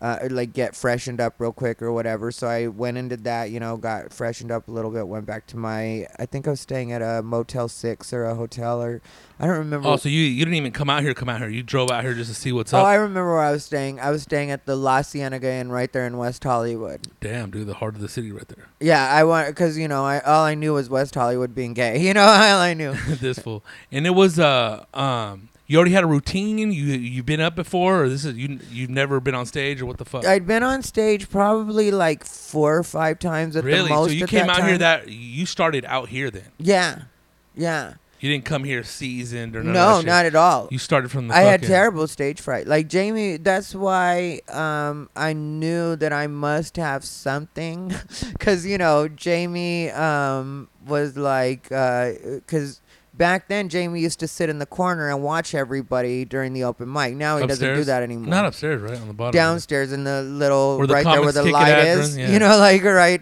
underneath the light. Basically, he used to sit right there, and he would watch your whole set, and then afterwards, everybody would go upstairs. upstairs, He would talk to you. and then he would give you notes. I did that shit once, and he just told me you need more time on the stage, buddy. yeah, well, he told me he I was, was, like, like, "Fuck, dude, I didn't get a showcase." he was like, you're a very good writer. He was like, um, Yeah, I didn't get none of that. I really think you're a good writer. And then he was like, he was like, where do you live? And I was like, in Arizona. And then he was like, he was like, buddy, you need stage time. And I was like, I was like, yeah, I know. And then he was like, he was like, he was like, stage time, stage time, stage time. And then he was like, are you moving to LA? And then I said, I plan to. And then he was like, he was like, when are you moving here? And I was like, in the next three or four months. And then he was like, move here as soon as possible. Get on stage as much as you can. I'll see you in four weeks. And then fucking boom. And then I moved to LA and I never hit him up. And then Are you serious? I never came back, uh, or I never went back to the Laugh Factory, like like you know, for like maybe two years or whatever, because I knew I just had to get stage time, and I knew I had terrible stage fright. How long was that time, that period from that moment to when you came back to LA to live, and just pretty much start, I guess. Oh, it had to be like two months. I don't think it was even. Oh, really? So I'm- you were like, you hopped into it. You Oh just- yeah, I'm uh, well. You know, once somebody like Jamie Masada tells you that you know you should really be here, and then like there was a part of me after I moved here that was like maybe he was just saying that, and then it, but then a lot of people told me yeah he didn't even talk to me that much. Then when I did get into the showcase process, um, you know, because I did end up doing the showcase showcases for two years before I became a Laugh Factory regular. Um, then a gay magazine genre, I think it was. Or no, Instinct magazine was doing a like a little write up on me a couple years back, Alright. and um, they wanted to talk to Jamie about me. And Jamie told them so many things about me that I didn't even think he remembered, like about my like showcase process and when I first came to LA and how nervous I was and how he told me to come here. So he really did like take an interest in me. Hell yeah, dude. And you know, when I was in the showcase process, and I've said this before, but I think that a lot of people need to hear it, or as many people need to hear it as possible, is that when I was in the showcase process, he was very active in um, like shaping my act at that point and telling me what it was he wanted to see from me. And I knew that I could do whatever I wanted when I was at the open mics and stuff like that. But when I was at the Laugh Factory, these particular things were the things that he wanted to see from me at that time. So I really made sure to do the things that he would tell me to do on each showcase. And and he really did help me a lot in like shaping my act and that kind of stuff. And I As a guiding tool. yeah, and I and then when he did that interview, because he stayed on the phone with them, because the the girl told me later on that he stayed on the phone with them for an hour and a half. God damn, dude. Yeah, telling them about specifically things about me and like some of the stuff she told me. She was like, obviously we can't use all of it in the article. She was like, This but fool wrote a book. she was like, I thought it might be nice for you to know that he actually cares this much or knows this much about you. And she started telling me little things, and I was like, I didn't even remember that, or you know, that kind of Yeah, stuff. I don't have a relationship with that dude other than like that's what he told me when I did that shit. And we're going back fucking 15 years ago. ago, dog. Yeah, And, we um, very rarely talk anymore. And um and me being a, a a pest control guy, but him not knowing me as a comic, working for Armando, going in there taking care of rats, dude. Like, oh, buddy, there's a rat that came during Tim Allen set, buddy. Oh, the crowd. we- But it's like, motherfucker, you don't want to pay to cover up the holes. but you know, you know, we gave you a proposal, dog. I ain't throwing you in the bus. This is true shit. I love how you go into like that mode. You're like you're almost Yeah, talking up through your podcast. We gave you a proposal, dog. Didn't it's like, dude, it's like, cause you know, like, uh, you know, cause, and I'm not talking shit about the dude. I mean, he's, Oh, dude, no. they fucking, um, dude, they've given me a fucking cold ass beer after I was done working, and I've done stand up there days, you know, Latino nights, but I don't give a fuck. You give your time to shine, but uh, you know, the only fucking, what is it? The only, uh, what the defense de- defamation of the truth. I'm not like saying shit, you know, and it's not his building per se. It's you know the whole thing that's attached as a whole. I don't know what I'm fucking getting off on. Fucking that. I think that's all his building. I think he owns the whole. the block. yeah, that I think he owns Really? Hyde and uh, what's it called too. I'm not 100, percent but I believe uh, so. I know. Because it all bleeds into each other, right? Yeah. And I guess there's a certain history with the Laugh Factory too, that it was owned by Groucho Marx at the time, or used to be, or because that's where all that memorabilia comes from. The, a lot of I that didn't old know shit. that. Yeah, that's what I've heard. I don't really know, and I don't like I said. yeah, I don't, really know, that he dude. owns the whole building. I Yeah. really do think though. but I that heard it he- started in a little corner, and then like he fucking little by little started making it. Fucking, you know, It was working a his- tiny nothing. Yeah, club. working is nothing with the city and the mayor and like getting little awards involved in civic duties, like really making his fucking presence known around the community and uh, you know, Yeah, and that's why he's the so city good at to large. like the um the comics the- like that helped him build it, you know, because a lot of people were working for free or nothing, which was kind of the way it was at that time, but also they didn't have to work his club. So people Oh, yeah. would work his club as favors. So that's why, you know, like Paul Mooney and some of the others that's that- right, motherfuckers. like maybe I helped that nigga. I helped that nigga with his club. that's That good Paul still, Mooney. That nigga still don't pay. Uh, but I go by there on uh, Thanksgiving, motherfuckers, just to give me a little meal. Yeah, Thanksgiving, he fucking. one time I performed with, uh, you know, Paul Oh, Mooney man. on Thanksgiving at the Laugh Factory. Last time I seen him was there, dude, like two years ago. three It years was ago. so funny when this like uh, one of the homeless guys like started shouting out during his set, and Paul Mooney was just like, "Shut the fuck up." He was like, "You know what? You know those pills they give you? You're supposed to actually take them." Genius, dude. Oh, dude, that is fucking hilarious. And you know what? Think about like he like as for I guess, dude. I don't know what the fuck, but you know to have fucking your presence and dude to know. All right, now that's the motherfucker with that fucking uh, silver bullet. Is after 9/11. I think is a day we went to the comedy store, and uh, he was on stage wearing like fucking dude with like white pants, but like it was like white pants, but not like cotton like denim, but like uh, cloth, like and then like a shawl type, and his little his little beanie to the side, all white dog, like fucking like like a little Muslim. But he, he told the audience in uh he was sitting there on the chair and it was packed because usually back then the comedy store wasn't packed dog it was all like isolated and shit you know Mm-hmm. Oh, yeah. the dice man would be coming through and like Mhm. but and uh, me and this be just hang around with fucking like Felipe and I, that'll do Ivan Cuellar and my homie Vinny. And uh, he'd be all yeah that's right America. Uh, the whole time you're looking for uh, the land nigga when you should have been going after the sand nigga. Dude fucking I broke that place apart. And I was like fucking after 9/11 dude. So yeah man. It's a bad motherfucker right there dog shout out to Paul Mooney dog. Paul Mooney. but yeah, other than that, man, fuck, dude.